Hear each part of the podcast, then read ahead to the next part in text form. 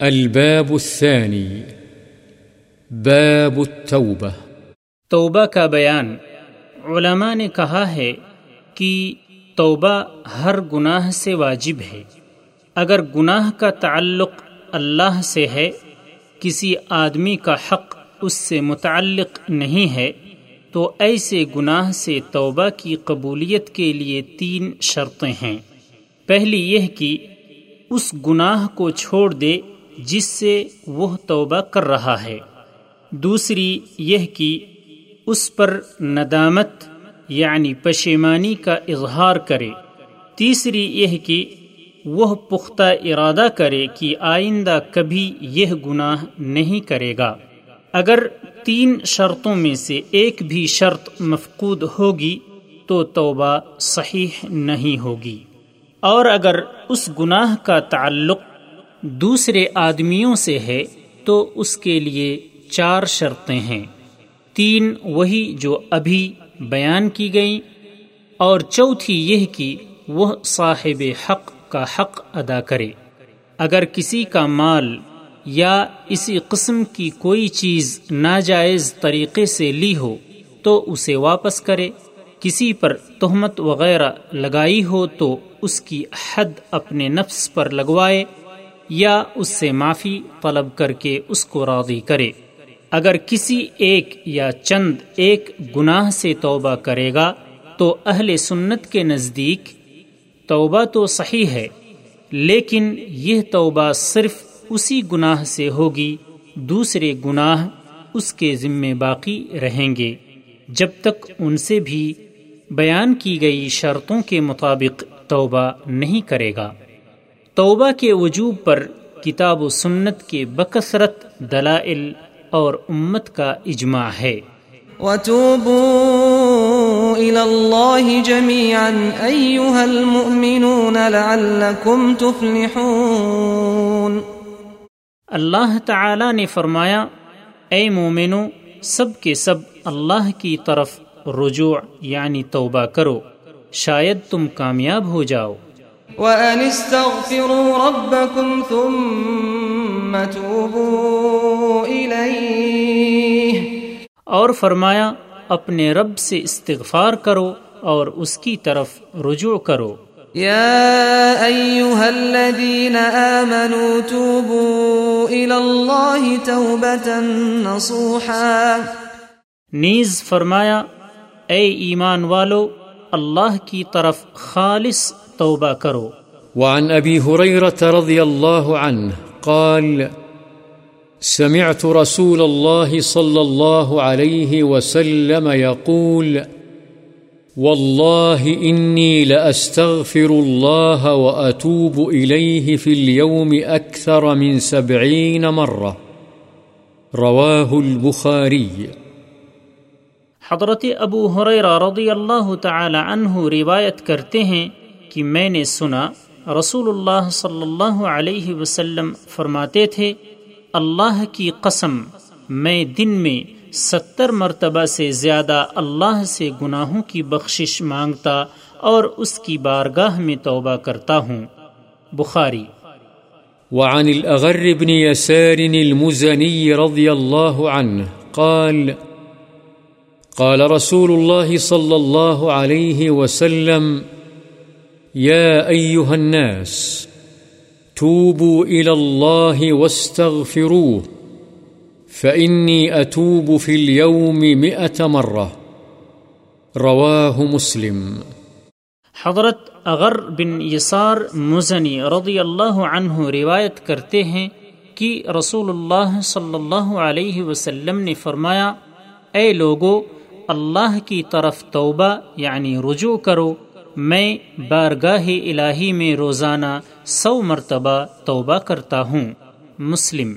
وعن أبي حمزة أنس بن مالك الأنصاري خادم رسول الله صلى الله عليه وسلم رضي الله عنه قال قال رسول الله صلى الله عليه وسلم لله أفرح بتوبة عبده من أحدكم سقط على بعيره وقد أضله في أرض فلا متفق عليه وفي رواية لمسلم لله أشد فرحا بتوبة عبده حين يتوب إليه من أحدكم كان على راحلته بأرض فلاه فانفلتت منه وعليها طعامه وشرابه، فأيس منها، فأتى شجرة فاضطجع في ظلها،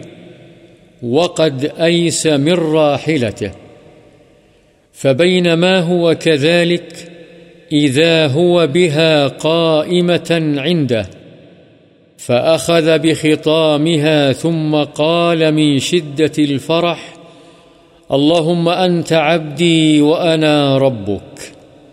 أخطأ من شدة الفرح. حضرت ابو حمزہ انس بن مالک انصاری رضی اللہ عنہ رسول اللہ صلی اللہ علیہ وسلم کے خادم سے روایت ہے کہ رسول اللہ صلی اللہ علیہ وسلم نے فرمایا، اللہ تعالی اپنے بندے کی توبہ سے اس شخص سے کہیں زیادہ خوش ہوتا ہے جس نے کسی جنگل بیابان میں اپنا اونٹ گم کر کے پھر پا لیا ہو۔ بخاری و مسلم۔ اور مسلم کی ایک روایت کے الفاظ اس طرح ہیں۔ یقیناً اللہ تعالی اپنے بندے کی توبہ سے جب وہ اس کی طرف توبہ کرتا ہے، اس آدمی سے بھی زیادہ خوش ہوتا ہے جو کسی جنگل بیابان میں اپنی سواری پر سوار ہو اسی پر اس کے کھانے پینے کا سامان بھی ہو کہ وہ سواری اس سے چھوٹ جائے۔ تلاش بسیار کے بعد وہ اس سے مایوس ہو کر ایک درخت کے سائے تلے آ کر لیٹ جائے، جبکہ وہ سواری سے مایوس ہو چکا ہو کہ اتنے میں اچانک وہ سواری اس کے سامنے آ کھڑی ہو۔ وہ اس کی مہار پکڑ کر خوشی کی شدت میں کہہ ڈالے، اے اللہ تو میرا بندہ ہے اور میں تیرا رب۔ فرط خوشی میں وہ غلطی کر جائے۔ وعن أبي موسى عبد الله بن قيس الأشعري رضي الله عنه عن النبي صلى الله عليه وسلم قال إن الله تعالى يبسط يده بالليل ليتوب مسيء النهار ويبسط يده بالنهار ليتوب مسيء الليل حتى تطلع الشمس من مغربها رواه مسلم حضرت ابو موسا عبداللہ بن قیس اشعری رضی اللہ عنہ سے روایت ہے کہ نبی صلی اللہ علیہ وسلم نے فرمایا، اللہ تعالی رات کو اپنا ہاتھ پھیلاتا ہے تاکہ دن کو برائی کرنے والا رات کو توبہ کر لے اور دن کو اپنا ہاتھ پھیلاتا ہے تاکہ رات کو گناہ کا ارتکاب کرنے والا دن کو توبہ کر لے۔ یہ سلسلہ اس وقت تک جاری رہے گا جب تک سورج مغرب سے طلوع نہ ہو، جو قرب قیامت کی ایک بڑی نشانی ہے۔ اس نشانی کے ظاہر ہونے کے بعد توبہ کا دروازہ بند ہو جائے گا۔ مسلم۔ وعن ابی رضی اللہ عنہ قال قال رسول اللہ صلی اللہ علیہ وسلم، من تاب قبل أن تطلع الشمس من مغربها، تاب الله عليه رواه مسلم۔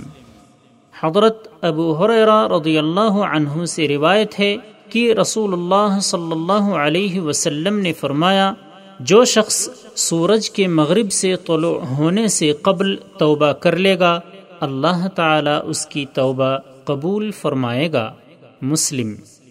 وعن أبي عبد الرحمن عبد الله بن عمر بن الخطاب رضي الله عنهما عن النبي صلى الله عليه وسلم قال إن الله يقبل توبة العبد ما لم يغرغر.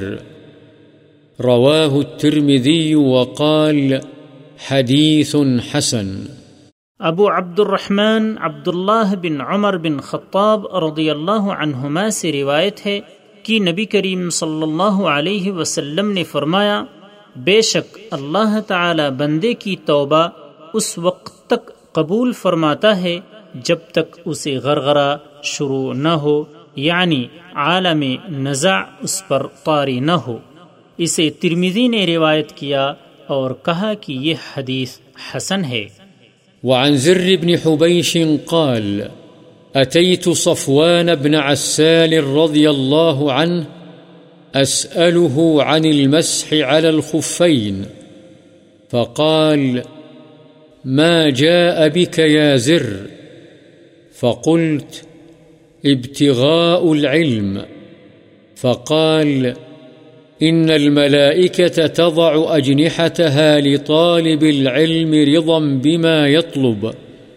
فقلت، إنه قد حك في صدر المسح على الخفين بعد الغائط والبول، وكنت امرأ من أصحاب النبي صلى الله عليه وسلم، فجئت أسألك هل سمعته يذكر في ذلك شيئا؟ قال نعم. كان يأمرنا إذا كنا سفرا أو مسافرين ألا ننزع خفافنا ثلاثة أيام ولياليهن إلا من جنابه لكن من غائط وبول ونوم. فقلت هل سمعته يذكر في الهوى شيئا؟ قال نعم.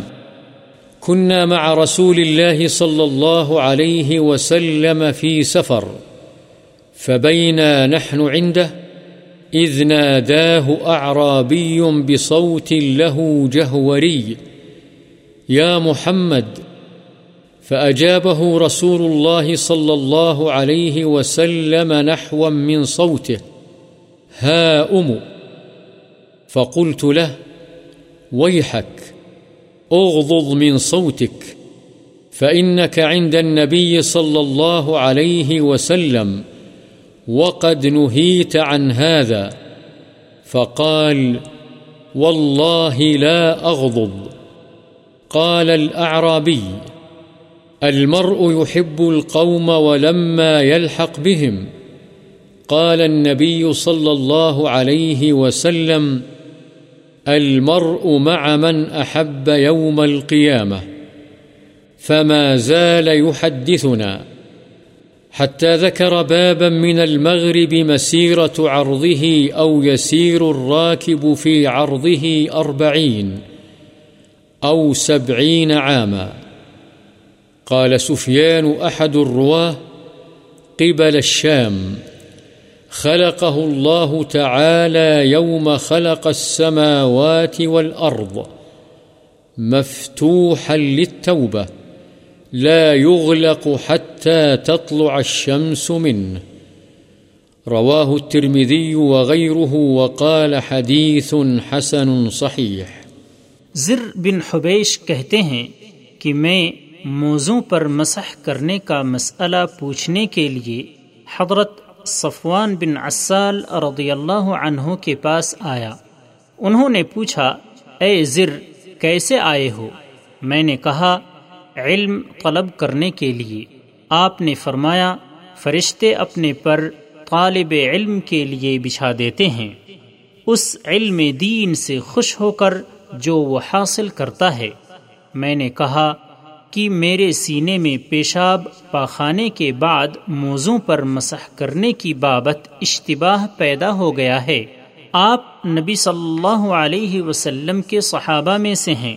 اس لیے میں آپ سے پوچھنے کے لیے آیا ہوں کہ کیا آپ نے اس کی بابت نبی صلی اللہ علیہ وسلم کو کچھ بیان کرتے سنا ہے؟ انہوں نے فرمایا ہاں آپ جب ہم مسافر ہوتے حکم دیتے تھے کہ ہم اپنے موزے پر تین دن اور تین راتیں نہ اتاریں یعنی اتنی مدت تک ان پر مسح کرتے رہیں۔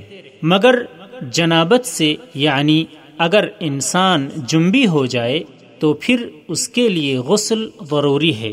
اس لیے موزے اتارنے ضروری ہوں گے۔ لیکن پیشاب، پاخانے اور نیند سے یعنی ان چیزوں سے موزے اتارنے کی ضرورت نہیں ہے۔ ان کے بعد بدستور مسح جائز ہے۔ میں نے کہا، کیا آپ نے نبی صلی اللہ علیہ وسلم کو محبت کے بارے میں بھی کچھ بیان کرتے ہوئے سنا ہے؟ انہوں نے کہا ہاں ہم ایک سفر میں رسول اللہ صلی اللہ علیہ وسلم کے ساتھ تھے۔ ہم ایک وقت آپ کے پاس تھے۔ ایک اعرابی یعنی بدو نے آپ کو نہایت اونچی آواز سے پکارا، یا محمد، نبی صلی اللہ علیہ وسلم نے بھی اونچی آواز میں اسے جواب دیا کہ میں یہاں ہوں۔ میں نے اس سے کہا، افسوس ہے تجھ پر، اپنی آواز پست کر۔ تو نبی صلی اللہ علیہ وسلم کے پاس ہے اور اس طرح اونچی آواز سے بولنا تیرے لیے ممنوع ہے۔ اس نے کہا اللہ کی قسم، میں تو آواز پست نہیں کروں گا۔ آرابی نے مزید کہا کہ آدمی کچھ لوگوں سے محبت کرتا ہے، درا حالی کے وہ ان سے نہیں ملا۔ یہ گویا اس کا سوال تھا جو اس نے کیا۔ نبی صلی اللہ علیہ وسلم نے جواب میں ارشاد فرمایا، آدمی قیامت کے روز ان لوگوں کے ساتھ ہوگا جن سے اس کو محبت ہوگی۔ پھر آپ ہم سے گفتگو فرماتے رہے، حتیٰ کہ آپ نے مغرب کی جانب ایک دروازے کا ذکر فرمایا، جس کی چوڑائی کی مسافت چالیس یا ستر سال ہے۔ یا یوں فرمایا کہ اس کی چوڑائی میں ایک سوار چالیس یا ستر سال چلتا رہے۔ حضرت سفیان ایک از راویان حدیث، فرماتے ہیں کہ یہ دروازہ شام کی طرف ہے۔ اللہ تعالی نے اس دروازے کو اس وقت پیدا فرمایا جب اس نے آسمان و زمین کی تخلیق کی اور اسی وقت سے یہ توبہ کے لیے کھلا ہوا ہے۔ یہ اس وقت تک بند نہیں ہوگا جب تک سورج مغرب کی طرف سے طلوع نہیں ہوگا۔ روایت کیا اس کو ترمیزی وغیرہ نے اور کہا یہ حدیث حسن صحیح ہے۔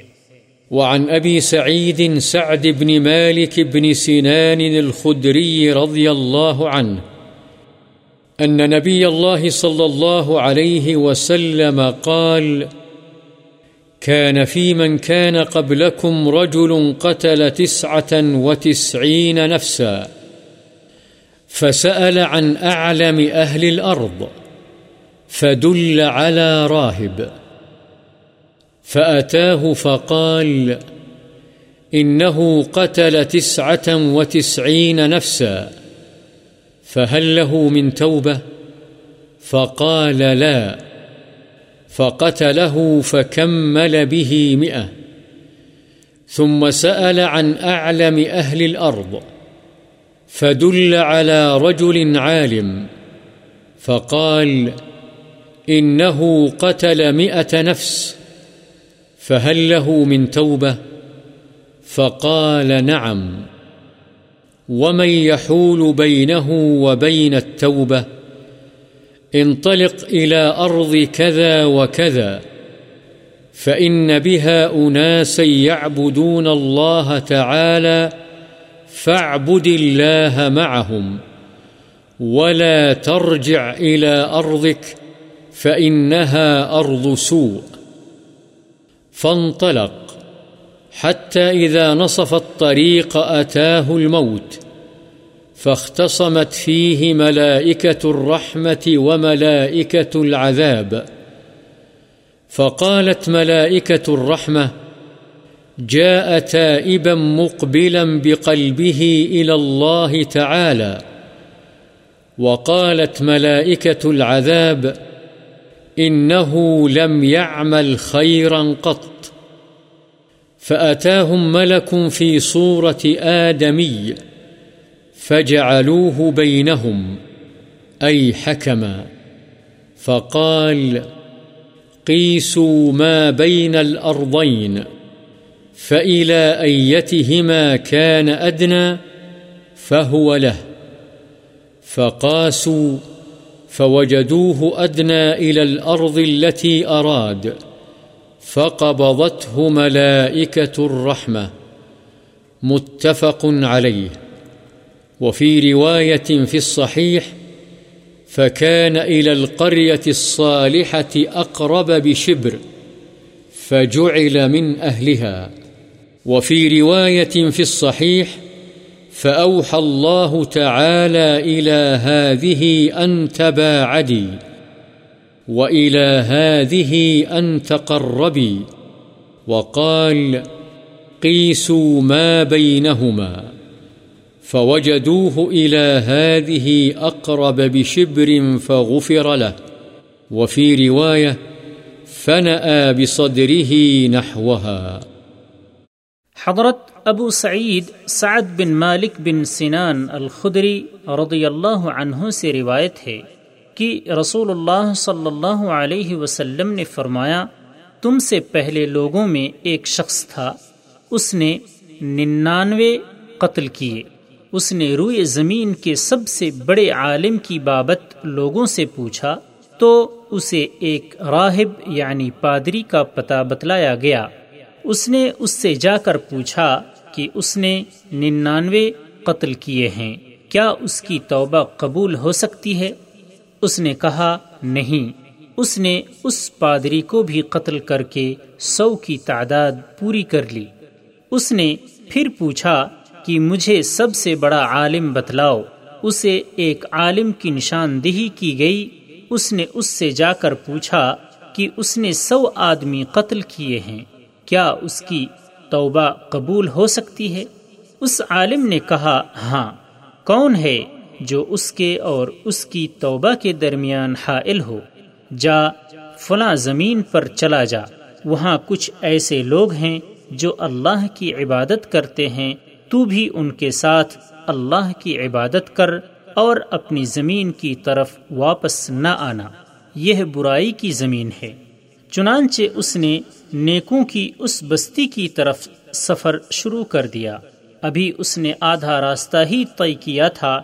کہ اسے موت آ گئی۔ اس کی روح کو لینے کے لیے رحمت کے فرشتے اور عذاب کے فرشتے دونوں ہی آ گئے اور ان کے مابین جھگڑا شروع ہو گیا۔ ملائکہ رحمت نے کہا، وہ طائب ہو کر آیا تھا اور دل کی پوری توجہ سے وہ اللہ کی طرف آنے والا ہے۔ عذاب کے فرشتے بولے، اس نے کبھی بھلائی کا کام نہیں کیا، اس لیے وہ عذاب کا مستحق ہے۔ ان فرشتوں کے مابین یہ جھگڑا جاری تھا کہ ایک فرشتہ آدمی کی شکل میں آیا۔ اسے انہوں نے اپنا حکم بنا لیا۔ اس نے فیصلہ دیا، دونوں زمینوں کے مابین مسافت کو ناپو۔ یعنی جس علاقے سے وہ آیا تھا، وہاں سے یہاں تک کا فاصلہ اور یہاں سے نیکوں کے علاقے کا فاصلہ دونوں کی پیمائش کرو۔ ان دونوں میں سے وہ جس کے زیادہ قریب ہو، وہی اس کا حکم ہوگا۔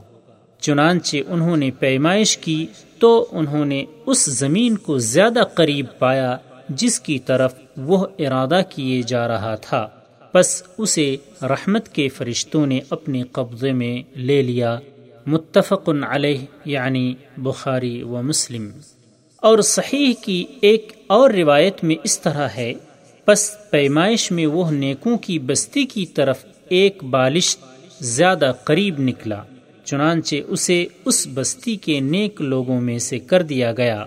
نیز صحیح کی ایک اور روایت کے الفاظ ہیں کہ اللہ نے اس زمین کو جہاں سے وہ آ رہا تھا حکم دیا کہ تو دور ہو جا اور ارد صالحین کو جس کی طرف جا رہا تھا، حکم دیا کہ تو قریب ہو جا۔ اور فرمایا کہ ان دونوں کے مابین فاصلہ ناپو، جب انہوں نے ناپا تو ارد صالحین کی طرف اسے ایک بالشت زیادہ قریب پایا۔ بس اسے بخش دیا گیا۔ اور ایک روایت میں ہے کہ وہ اپنے سینے کے سہارے یعنی بطور کرامت، سرک کر پہلی زمین سے دور ہو کر تھوڑا سا دوسری طرف ہو گیا۔ وعن عبد الله بن كعب بن مالك وكان قائد كعب رضي الله عنه من بنيه حين عمي. قال سمعت كعب بن مالك رضي الله عنه يحدث بحديثه حين تخلف عن رسول الله صلى الله عليه يحدث بحديثه حين تخلف عن رسول الله صلى الله عليه وسلم في غزوة تبوك. قال كعب، لم أتخلف عن رسول الله صلى الله عليه وسلم في غزوة غزاها إلا في غزوة تبوك. غير أني قد تخلفت في غزوة بدر. ولم يعاتب أحدا تخلف عنه. إنما خرج رسول الله صلى الله عليه وسلم والمسلمون يريدون عير قريش حتى جمع الله تعالى بينهم وبين عدوهم على غير ميعاد. ولقد شهدت مع رسول الله صلى الله عليه وسلم ليلة العقبة حين تواثقنا على الإسلام. وما أحب أن لي بها مشهد بدر، وإن كانت بدر أذكر في الناس منها.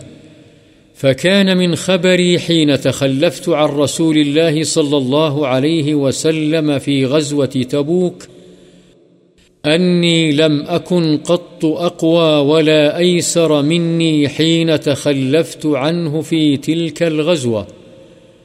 والله ما جمعت قبلها راحلتين قط حتى جمعتهما في تلك الغزوة. ولم يكن رسول الله صلى الله عليه وسلم يريد غزوة إلا ورى بغيرها حتى كانت تلك الغزوة. فغزاها رسول الله صلى الله عليه وسلم في حر شديد واستقبل سفرا بعيدا ومفازا واستقبل عددا كثيرا فجلى للمسلمين أمرهم ليتأهبوا أهبة غزوهم فأخبرهم بوجههم الذي يريد والمسلمون مع رسول الله كثير ولا يجمعهم كتاب حافظ. يريد بذلك الديوان. قال كعب، فقل رجل يريد أن يتغيب إلا ظن أن ذلك سيخفى به. ما لم ينزل فيه وحي من الله تعالى. وغزى رسول الله صلى الله عليه وسلم تلك الغزوة والمسلمون معه.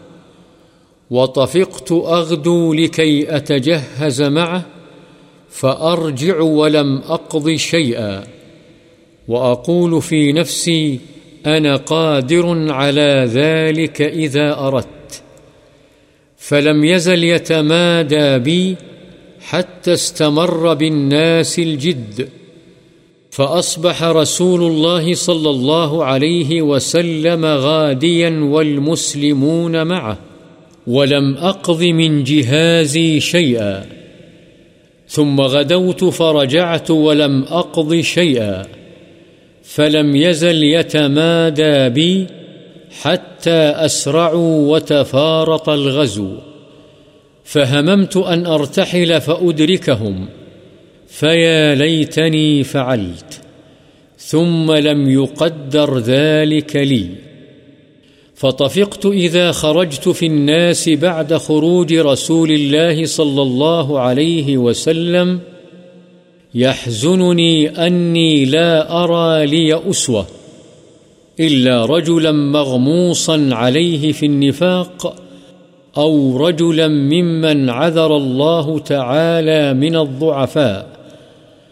ولم يذكرني رسول الله صلى الله عليه وسلم حتى بلغ تبوك. فقال وهو جالس في القوم بتبوك، ما فعل كعب بن مالك؟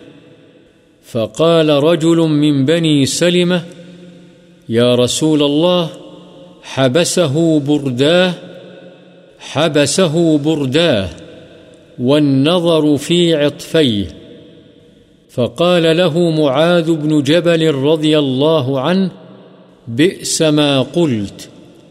والله يا رسول الله ما علمنا عليه إلا خيرا. فسكت رسول الله صلى الله عليه وسلم. فبينا هو على ذلك رأى رجلا مبيضا يزول به السراب.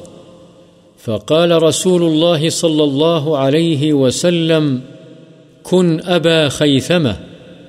فإذا هو أبو خيثمة الأنصاري وهو الذي تصدق بصاع التمر حين لمزه المنافقون قال كعب فلما بلغني أن رسول الله صلى الله عليه وسلم قد توجه قافلا من تبوك حضرني بثي فطفقت أتذكر الكذب وأقول بما أخرج من سخطه غدا، وأستعين على ذلك بكل ذي رأي من أهلي. فلما قيل، إن رسول الله صلى الله عليه وسلم قد أظل قادما، زاح عني الباطل، حتى عرفت أني لم أنج منه بشيء أبدا، فأجمعت صدقه. وأصبح رسول الله صلى الله عليه وسلم قادما. وكان إذا قدم من سفر بدأ بالمسجد فركع فيه ركعتين، ثم جلس للناس. فلما فعل ذلك، جاءه المخلفون يعتذرون إليه ويحلفون له. وكانوا بضعا وثمانين رجلا. فقبل منهم علانيتهم واستغفر لهم ووكل سرائرهم إلى الله تعالى حتى جئت. فلما سلمت تبسم تبسم المغضب. ثم قال تعال.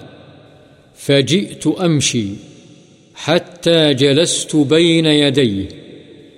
فقال لي ما خلفك؟ ألم تكن قد ابتعت ظهرك؟ قال، قلت يا رسول الله، إني والله لو جلست عند غيرك من أهل الدنيا لرأيت أني سأخرج من سخطه بعذر، لقد أعطيت جدلا، ولكنني والله لقد علمت لئن حدثتك اليوم حديث كذب ترضى به عني ليوشكن الله يسخطك علي.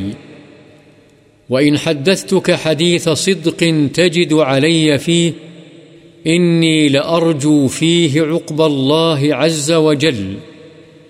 والله ما كان لي من عذر. والله ما كنت قط أقوى ولا أيسر مني حين تخلفت عنك. قال، فقال رسول الله صلى الله عليه وسلم، أما هذا فقد صدق، فقم حتى يقضي الله فيك.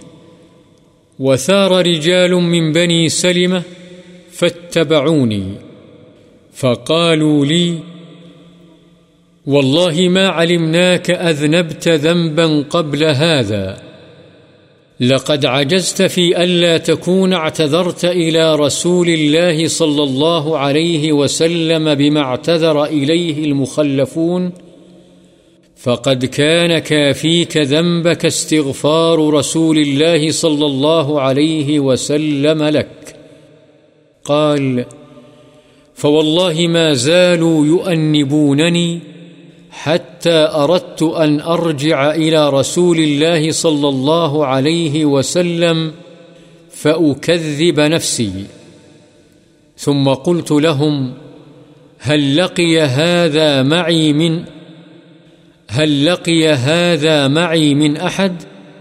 قالوا، نعم، لقيه معك رجلان.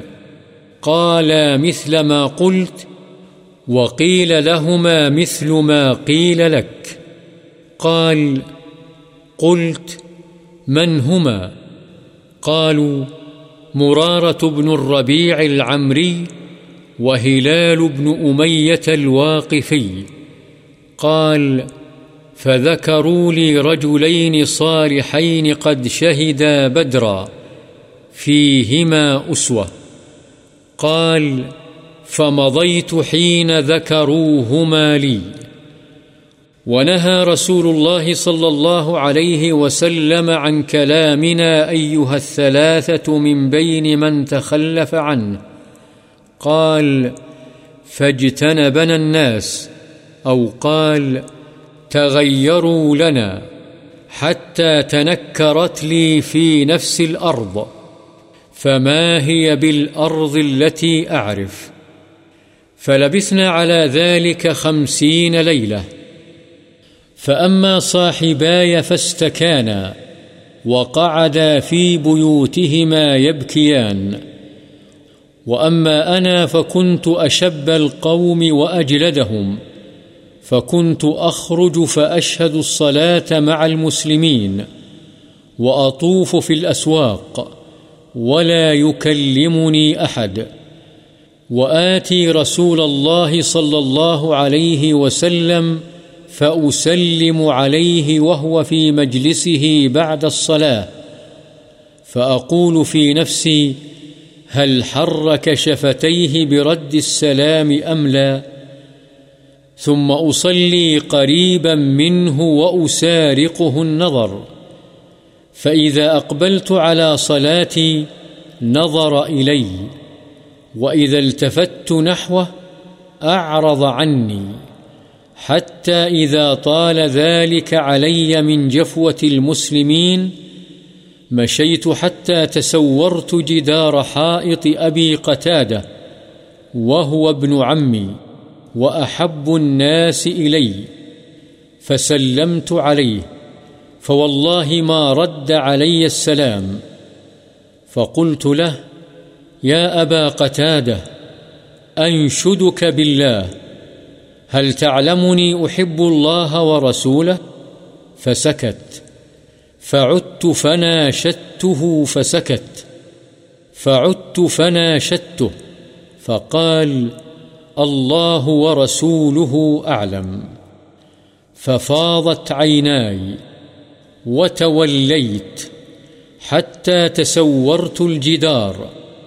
فبين أنا أمشي في سوق المدينة إذا نبطي من نبط أهل الشام ممن قدم بالطعام يبيعه بالمدينة. يقول، من يدل على كعب بن مالك؟ فطفق الناس يشيرون له إلي حتى جاءني. فدفع إلي كتابا من ملك غسان وكنت كاتبا فقرأته فإذا فيه أما بعد فإنه قد بلغنا أن صاحبك قد جفاك ولم يجعلك الله بدار هوان ولا مضيعة فالحق بنا نواسك فقلت حين قرأتها وهذه أيضا من البلاء فتيممت بها التنور، فسجرتها حتى إذا مضت أربعون من الخمسين، واستلبث الوحي إذا رسول رسول الله صلى الله عليه وسلم يأتيني، فقال إن رسول الله صلى الله عليه وسلم يأمرك أن تعتزل امرأتك. فقلت أطلقها أم ماذا أفعل؟ قال، لا، بل اعتزلها، فلا تقربنها، وأرسل إلى صاحبي بمثل ذلك، فقلت لامرأتي، الحقي بأهلك، فكوني عندهم حتى يقضي الله في هذا الأمر.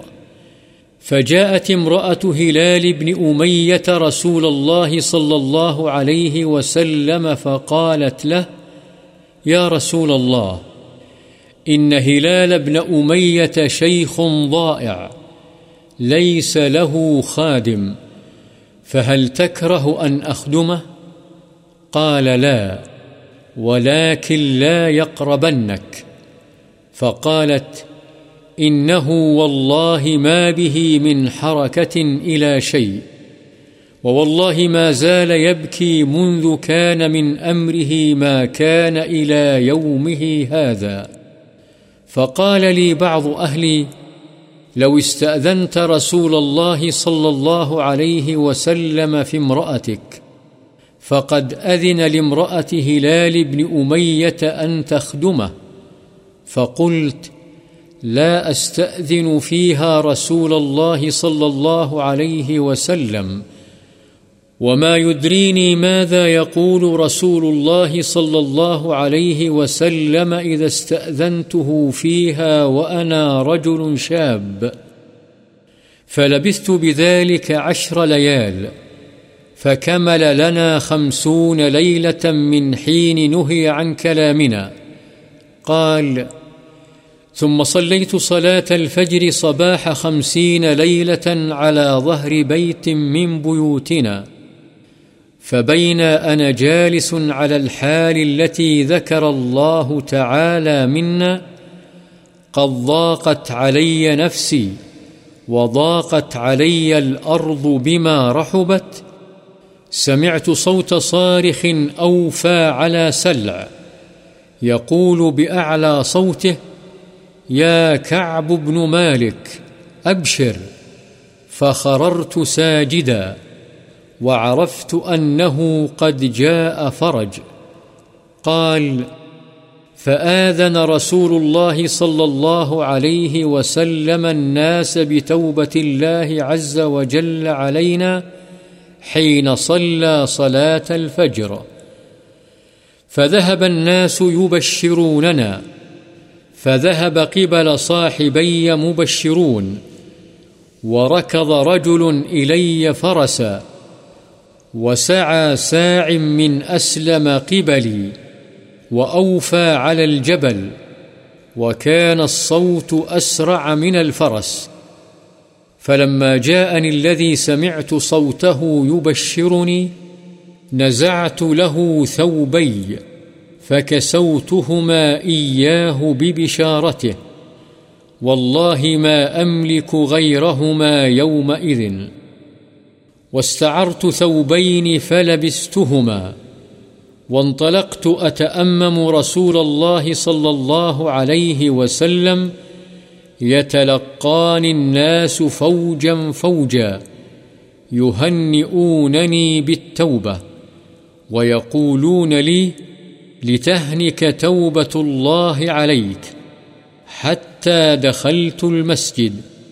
فإذا رسول الله صلى الله عليه وسلم جالس حوله الناس، فقام طلحة بن عبيد الله رضي الله عنه يهرول حتى صافحني وهنأني.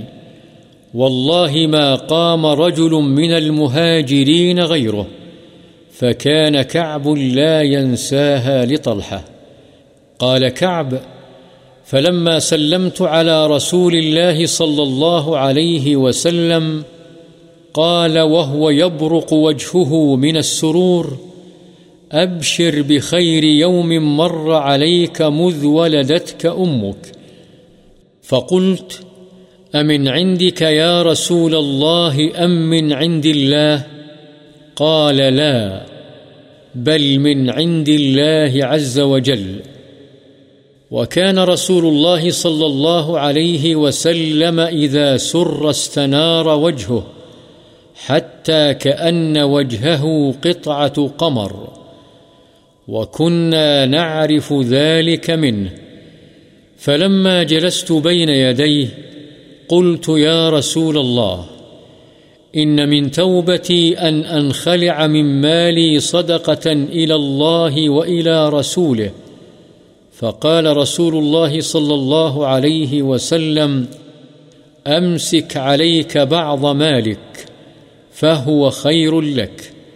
فقلت، إني أمسك سهم الذي بخيبر. وقلت يا رسول الله إن الله تعالى إنما أنجاني بالصدق وإن من توبتي ألا أحدث إلا صدقا ما بقيت فوالله ما علمت أحدا من المسلمين أبلاه الله تعالى في صدق الحديث منذ ذكرت ذلك لرسول الله صلى الله عليه وسلم أحسن مما أبلاني الله تعالى والله ما تعمدت كذبة منذ قلت ذلك لرسول الله. والله ما تعمدت كذبة منذ قلت ذلك لرسول الله صلى الله عليه وسلم إلى يومي هذا. وإني لأرجو أن يحفظني الله تعالى فيما بقي.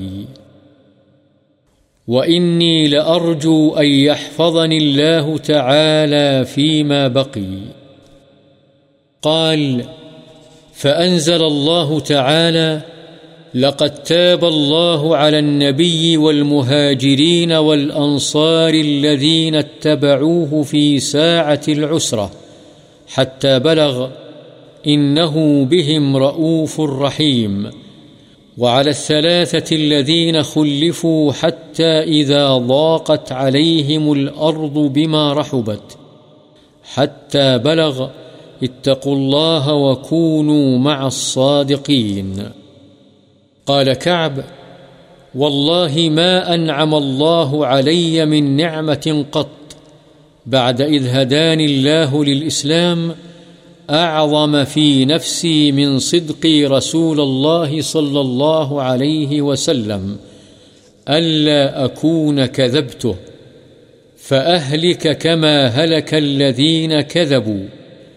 إن الله تعالى قال للذين كذبوا حين أنزل الوحي شر ما قال لأحد.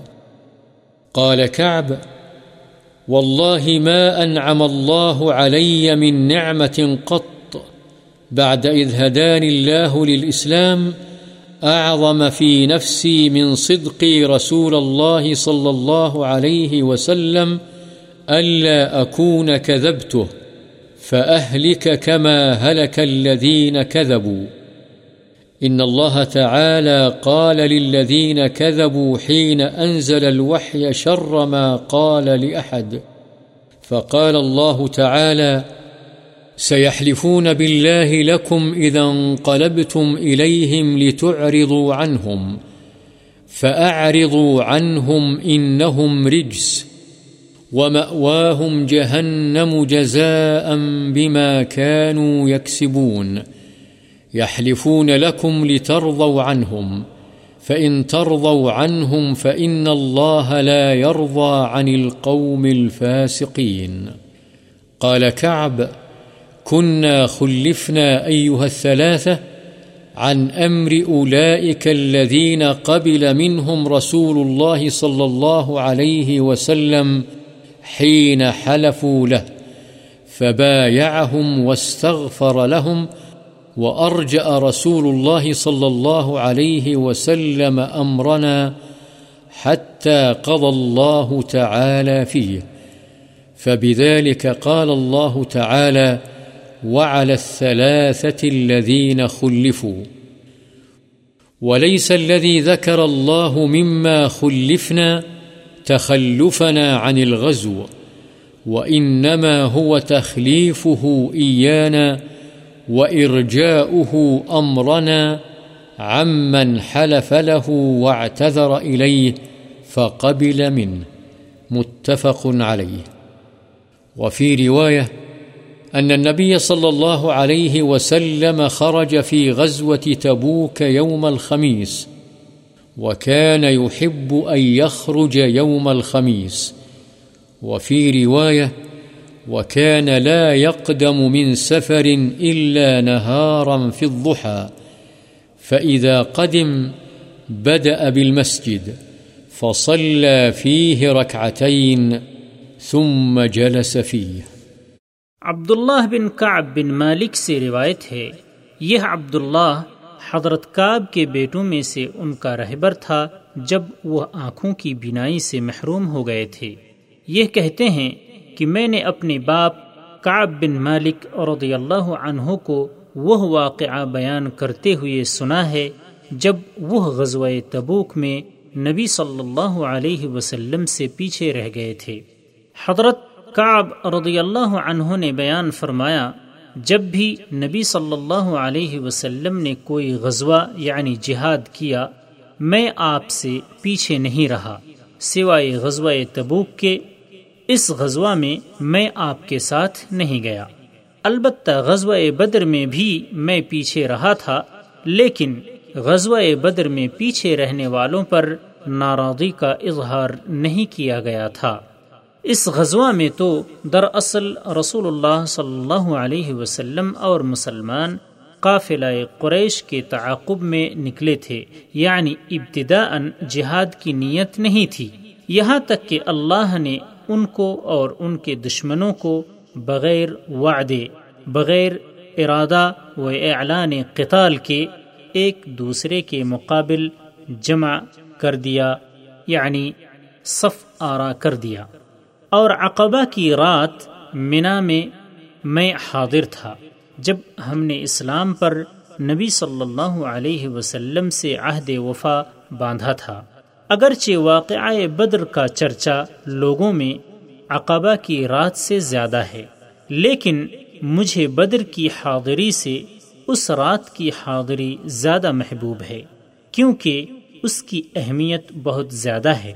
اور میرے غزوہ تبوک میں رسول اللہ صلی اللہ علیہ وسلم سے پیچھے رہنے کا واقعہ اس طرح ہے کہ میں اتنا زیادہ قوی اور اتنا زیادہ خوشحال کبھی نہیں تھا جتنا اس وقت تھا جب میں غزوہ تبوک میں آپ سے پیچھے رہا۔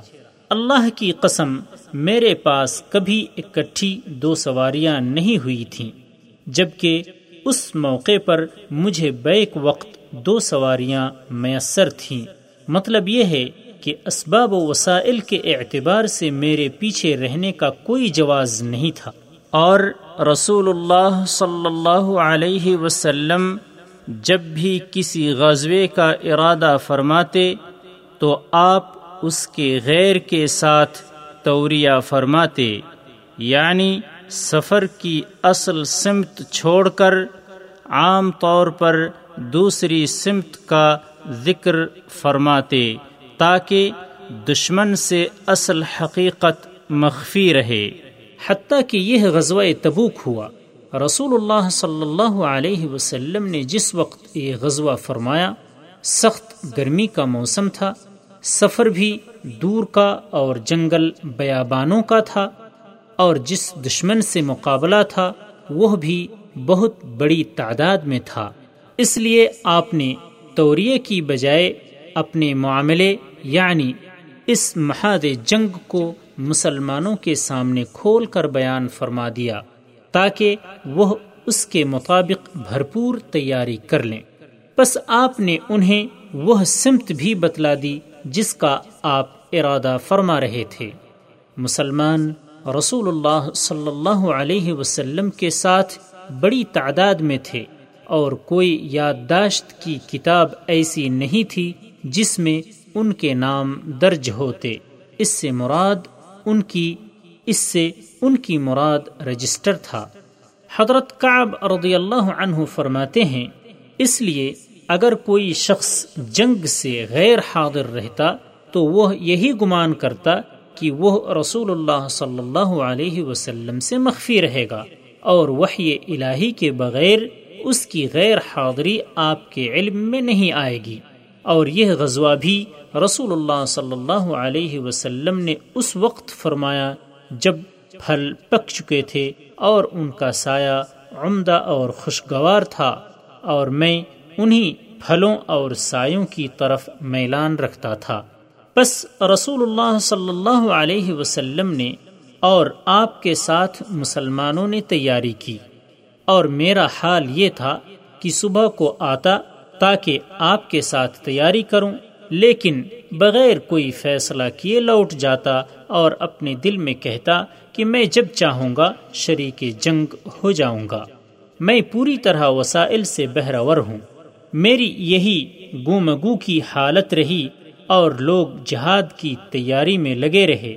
پھر رسول اللہ صلی اللہ علیہ وسلم اور آپ کے ساتھ مسلمان ایک صبح کو جہاد پر روانہ ہو گئے اور میں اپنی تیاری کے سلسلے میں کوئی فیصلہ ہی نہیں کر پایا۔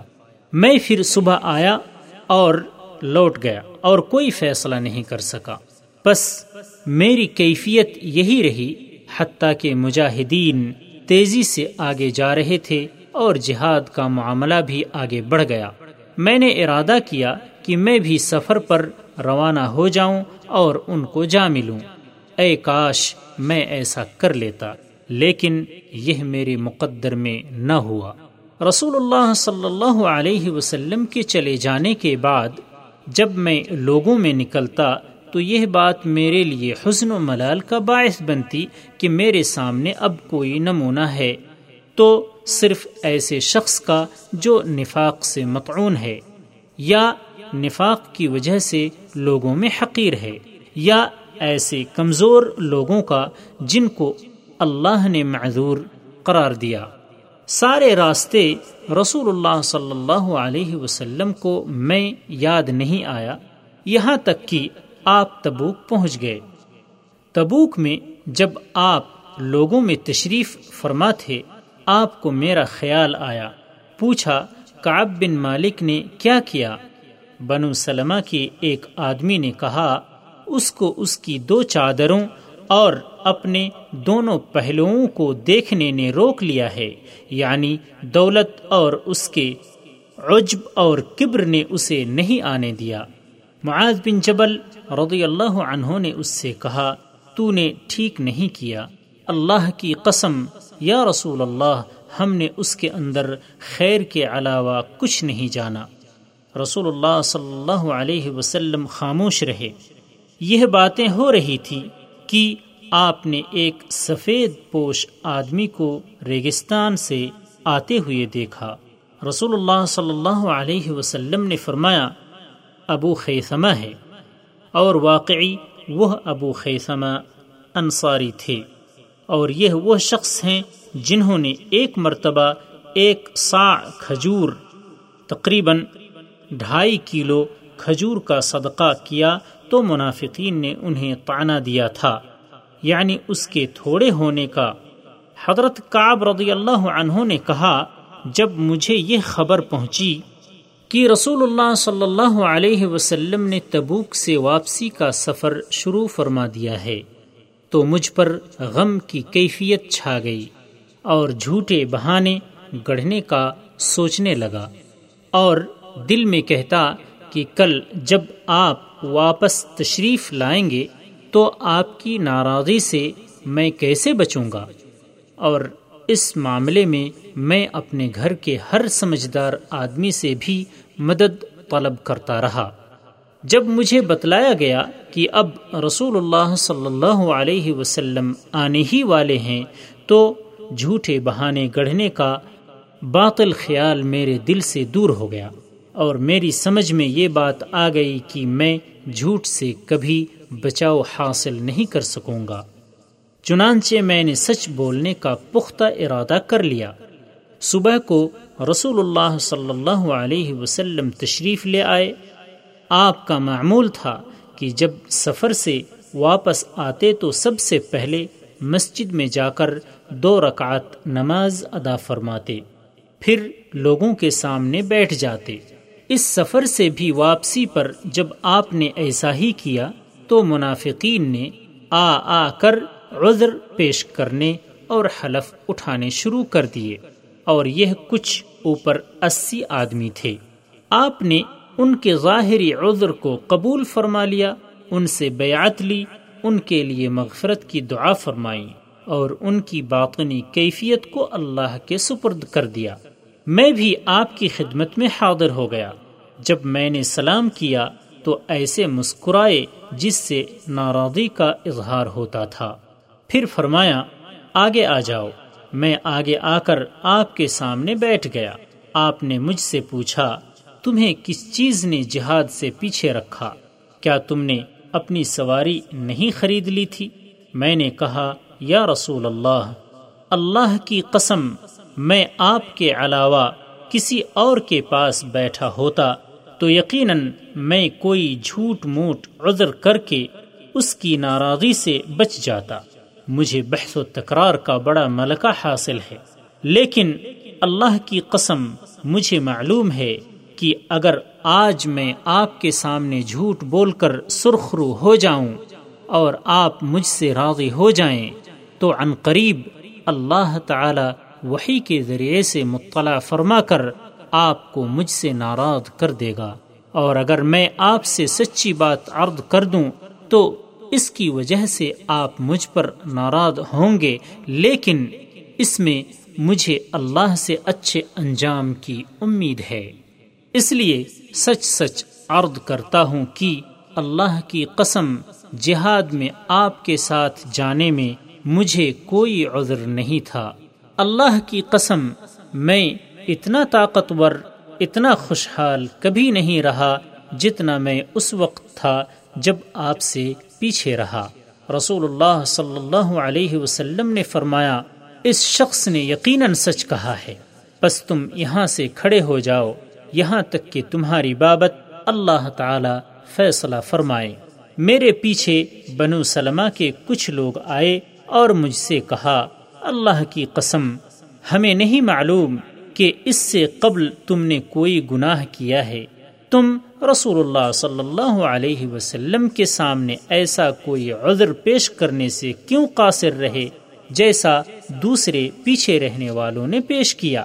تمہارے گناہ کی معافی کے لیے یہی کافی تھا کہ رسول اللہ صلی اللہ علیہ وسلم تمہارے لیے مغفرت کی دعا فرماتے۔ حضرت کعب رضی اللہ عنہ نے فرمایا، اللہ کی قسم، مجھے وہ میری سچائی پر ملامت کرتے اور ڈانٹتے رہے، یہاں تک کہ میرے جی میں آیا کہ میں رسول اللہ صلی اللہ علیہ وسلم کی خدمت میں دوبارہ حاضر ہو کر اپنی پہلی بات کی تکذیب کر دوں اور کوئی جھوٹا عذر پیش کر دوں۔ لیکن پھر میں نے ان سے پوچھا کہ میرے ساتھ والا معاملہ کسی اور کو بھی پیش آیا ہے؟ انہوں نے کہا ہاں تمہارے جیسا معاملہ دو اور آدمیوں کو بھی پیش آیا ہے، اور انہوں نے بھی وہی بات کہی ہے جو تم نے کہی ہے۔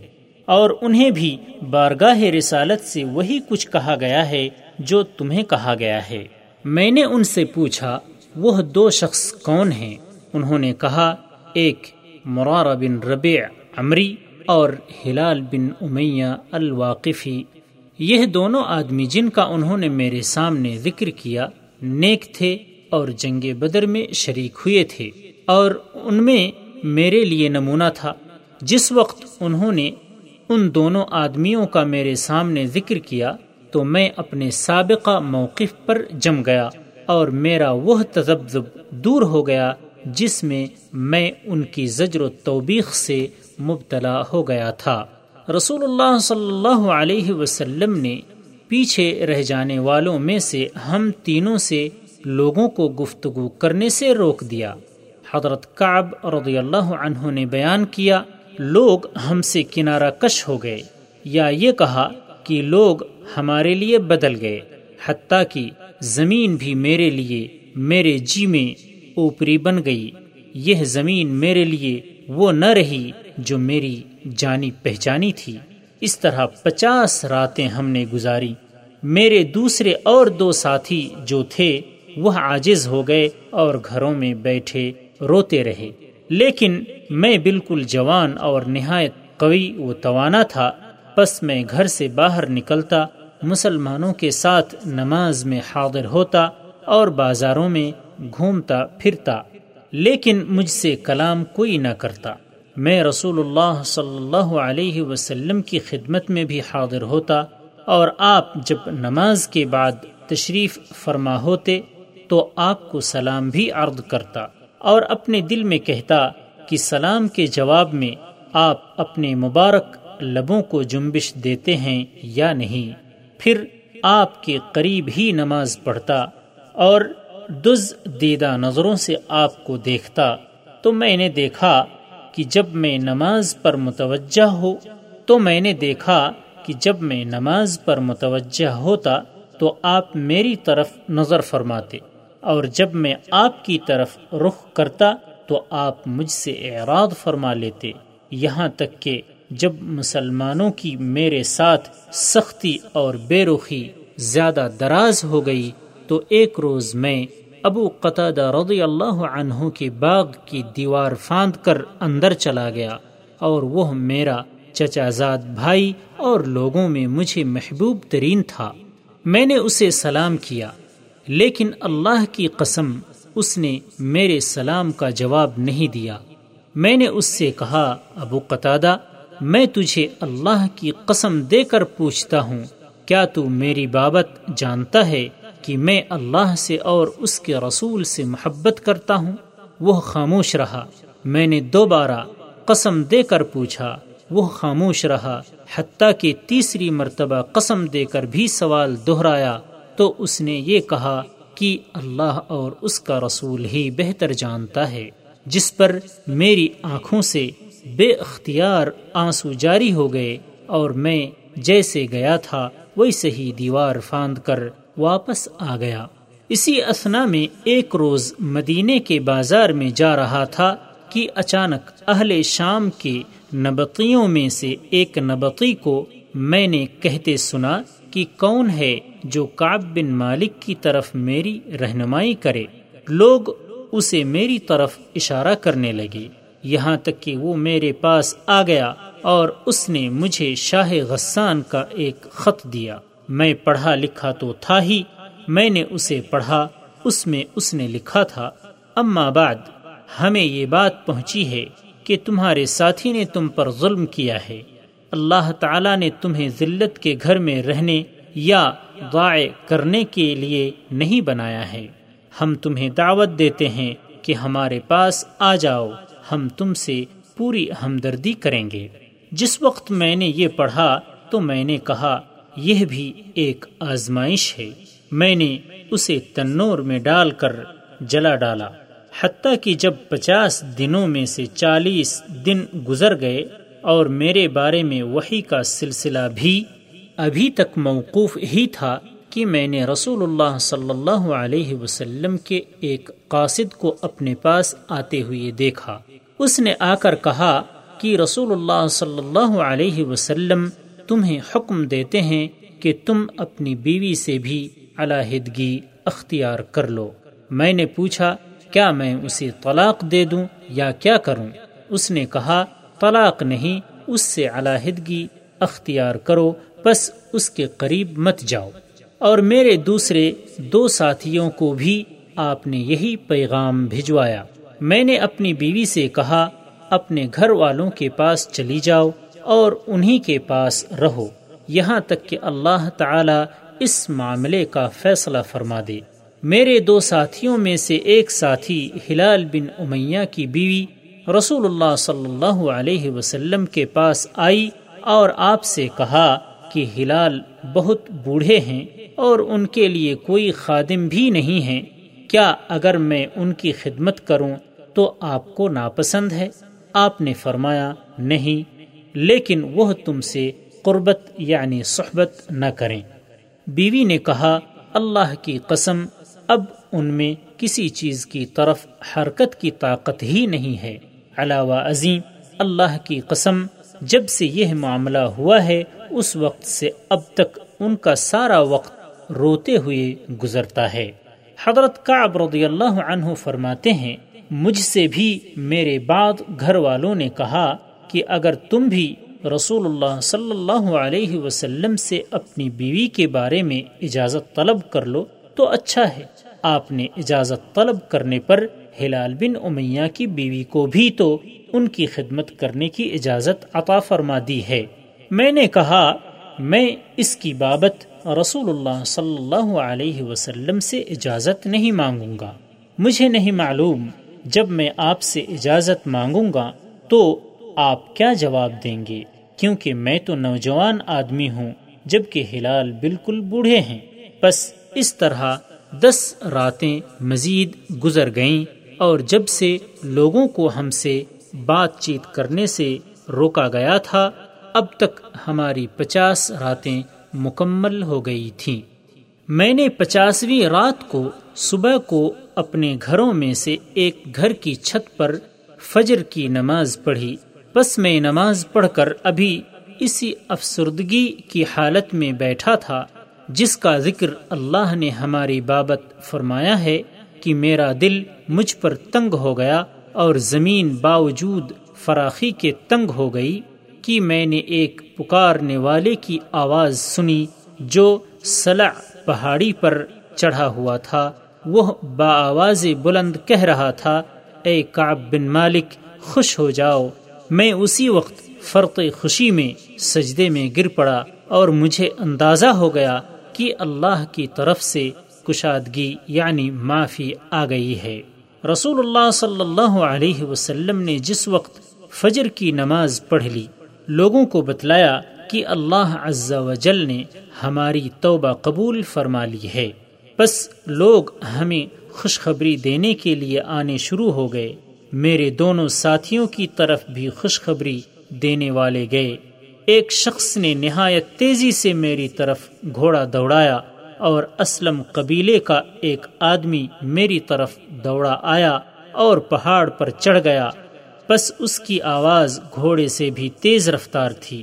بس جب میرے پاس وہ شخص آیا جس کی خوشخبری کی آواز میں نے سنی تھی تو میں نے اس کی خوشخبری کے بدلے میں اپنے جسم کے دونوں کپڑے اتار کر اسے پہنا دیے۔ اللہ کی قسم، اس روز ان کے علاوہ میں کسی اور چیز کا مالک بھی نہیں تھا اور میں نے خود دو کپڑے آریتن لے کر پہنے۔ پھر میں رسول اللہ صلی اللہ علیہ وسلم سے ملاقات کا قصد کر کے چلا۔ راستے میں لوگ مجھے گروہ کے گروہ ملتے اور قبول توبہ کی مبارکباد دیتے اور مجھ سے کہتے کہ تمہیں مبارک ہو کہ اللہ نے تمہاری توبہ قبول فرما لی۔ حتیٰ کہ میں مسجد نبوی میں داخل ہو گیا۔ میں نے دیکھا کہ رسول اللہ صلی اللہ علیہ وسلم تشریف فرما ہیں اور آپ کے گرد لوگ ہیں۔ بس طلحہ بن عبید اللہ لپکتے ہوئے کھڑے ہوئے، حتیٰ کہ مجھ سے مصافحہ کیا اور مجھے مبارکباد پیش کی۔ اللہ کی قسم، مہاجرین میں سے ان کے علاوہ کوئی اور کھڑا نہیں ہوا۔ بس کعب طلحہ کی اس بات کو کبھی فراموش نہ کرتے۔ حضرت کعب رضی اللہ عنہ فرماتے ہیں، جب میں نے رسول اللہ صلی اللہ علیہ وسلم کی خدمت اقدس میں سلام عرض کیا تو آپ نے فرمایا، اور آپ کا چہرہ مبارک خوشی سے چمک رہا تھا۔ تمہیں یہ دن مبارک ہو جو تمہاری زندگی کا جب سے تمہیں تمہاری ماں نے جنا ہے، سب سے بہترین دن ہے۔ میں نے پوچھا، یا رسول اللہ، یہ خوشخبری آپ کی طرف سے ہے یا اللہ کی طرف سے؟ آپ نے فرمایا، نہیں، بلکہ اللہ کی طرف سے ہے۔ اور رسول اللہ صلی اللہ علیہ وسلم جب خوش ہوتے، تو آپ کا چہرہ اس طرح گلنار ہوتا گویا کہ وہ چاند کا ایک ٹکڑا ہے اور اس سے ہم آپ کی خوشی کو پہچان لیتے۔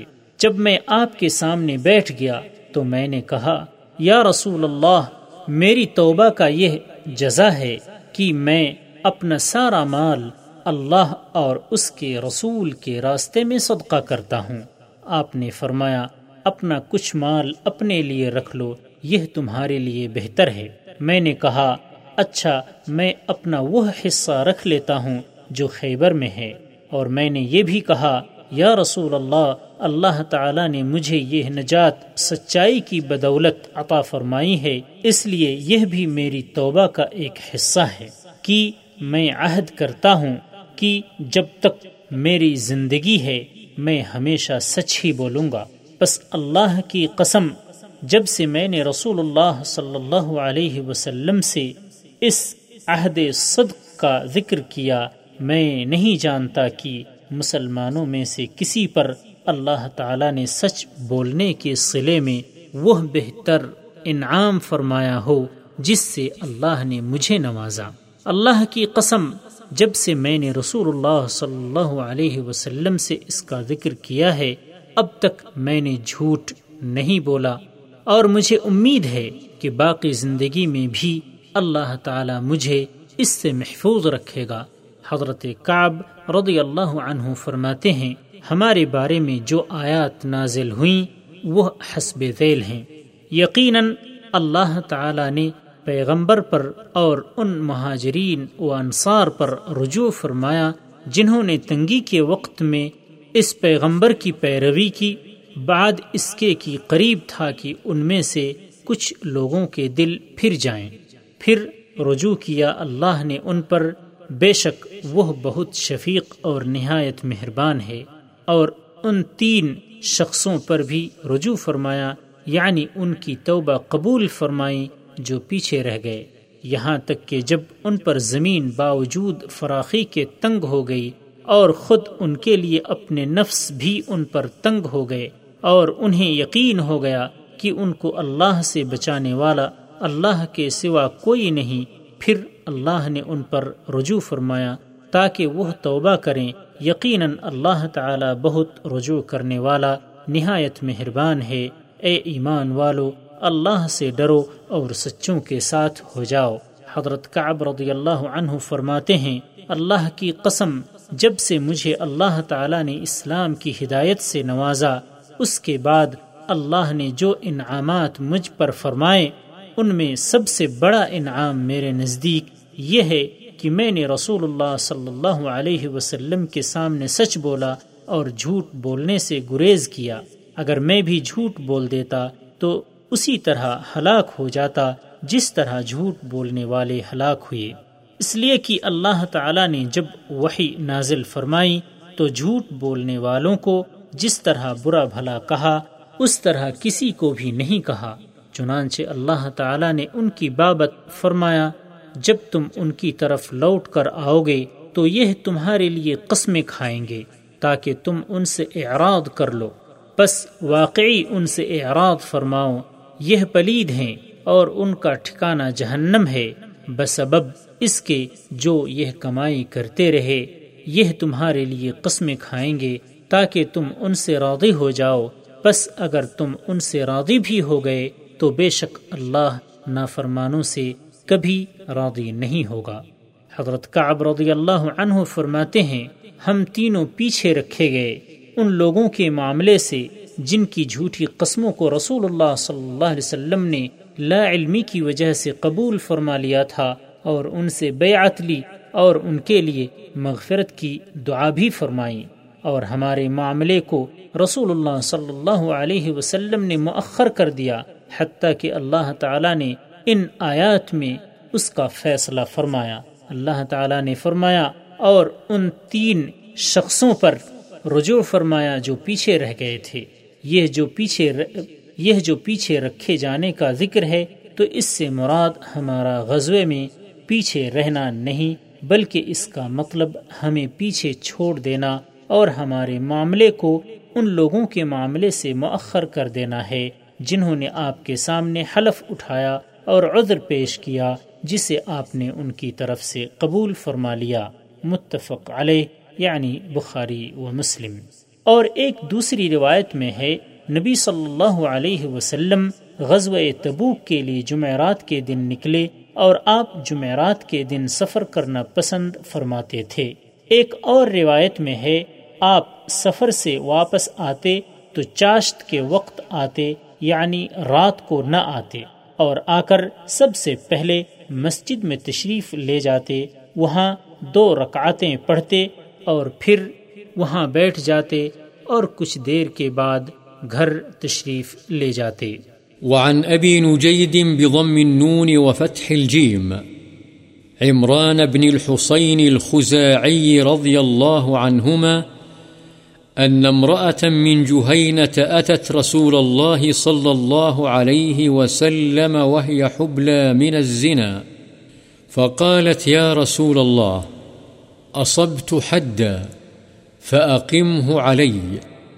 فدعا نبي الله صلى الله عليه وسلم وليها، فقال أحسن إليها، فإذا وضعت فأتني. ففعل. فأمر بها نبي الله صلى الله عليه وسلم فشدت عليها ثيابها، ثم أمر بها فرجمت، ثم صلى عليها. فقال له عمر تصلي عليها يا رسول الله، وقد زنت. قال لقد تابت توبة لو قسمت بين سبعين من أهل المدينة لوسعتهم. وهل وجدت أفضل من أن جادت بنفسها لله عز وجل؟ رواه مسلم. حضرت ابو نجید عمران بن حسین خزاعی رضی اللہ عنہ سے روایت ہے کہ جوہینہ قبیلے کی ایک عورت رسول اللہ صلی اللہ علیہ وسلم کی خدمت میں حاضر ہوئی، وہ ارتکاب زنا سے حاملہ تھی۔ اس نے آ کر کہا، یا رسول اللہ مجھ سے حد والے گناہ کا ارتکاب ہو گیا ہے۔ آپ مجھ پر حد قائم فرما دیجیے۔ نبی صلی اللہ علیہ وسلم نے اس کے ولی یعنی وارث، قریبی رشتہ دار کو بلایا اور فرمایا اس کو اچھے طریقے سے اپنے پاس رکھو اور جب یہ بچہ جن لے تو اس کے بعد اس کو لے کر آنا۔ چنانچہ اس نے ایسا ہی کیا۔ اللہ کے پیغمبر نے حکم دیا، اس کے کپڑے اس پر مضبوطی سے باندھ دیے گئے، پھر آپ کے حکم پر اسے رجم کر دیا گیا۔ پھر آپ نے اس کی نماز جنازہ پڑھائی۔ حضرت عمر رضی اللہ عنہ نے رسول اللہ صلی اللہ علیہ وسلم سے عرض کیا، اس بدکاری کرنے والی عورت پر آپ نماز جنازہ پڑھتے ہیں؟ آپ نے فرمایا، عمر، تمہیں نہیں معلوم، اس عورت نے ایسی خالص توبہ کی ہے کہ اگر اسے اہل مدینہ کے ستر آدمیوں پر تقسیم کر دیا جائے تو ان کو کافی ہو جائے۔ کیا اس سے بھی افضل کوئی بات ہے؟ کہ اللہ عز و جل کی رضا کے لیے اس نے اپنی جان تک قربان کر دی۔ مسلم۔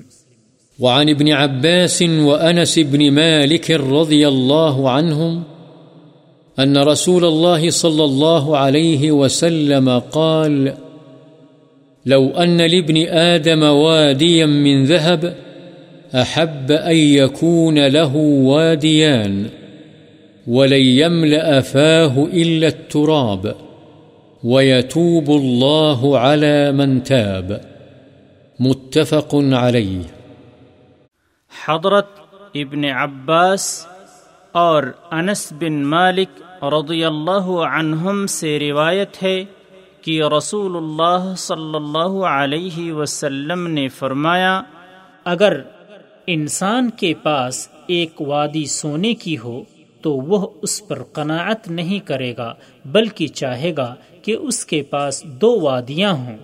اس کا منہ تو قبر کی مٹی ہی بھرے گی۔ اور اللہ تعالی اس پر رجوع فرماتا ہے، جو اس کی طرف رجوع کرتا ہے یعنی توبہ کرنے والے کی توبہ قبول فرماتا ہے۔ بشرطی کی وہ توبہ شرائط و آداب توبہ کی جامع ہو۔ بخاری و مسلم۔ وعن أبي هريرة رضي الله عنه أن رسول الله صلى الله عليه وسلم قال يضحك الله سبحانه وتعالى إلى رجلين، يقتل أحدهما الآخر، يدخلان الجنة، يقاتل هذا في سبيل الله فيقتل، ثم يتوب الله على القاتل فيسلم فيستشهد متفق عليه۔ حضرت ابو حریرہ رضی اللہ تعالی عنہ سے روایت ہے کہ رسول اللہ صلی اللہ علیہ وسلم نے فرمایا، اللہ تعالی دو آدمیوں کو دیکھ کر ہنسے گا، جن میں سے ایک نے دوسرے کو قتل کیا ہوگا۔ وہ دونوں جنت میں داخل ہوں گی۔ یہ قتل ہونے والا اللہ کے راستے میں لڑتا لڑتا قتل یعنی شہید کیا گیا تھا۔ پھر اللہ تعالی نے اس کافر قاتل کو توبہ کی توفیق دے دی اور وہ مسلمان ہو کر اللہ کی راہ میں شہید ہو گیا۔ بخاری و مسلم۔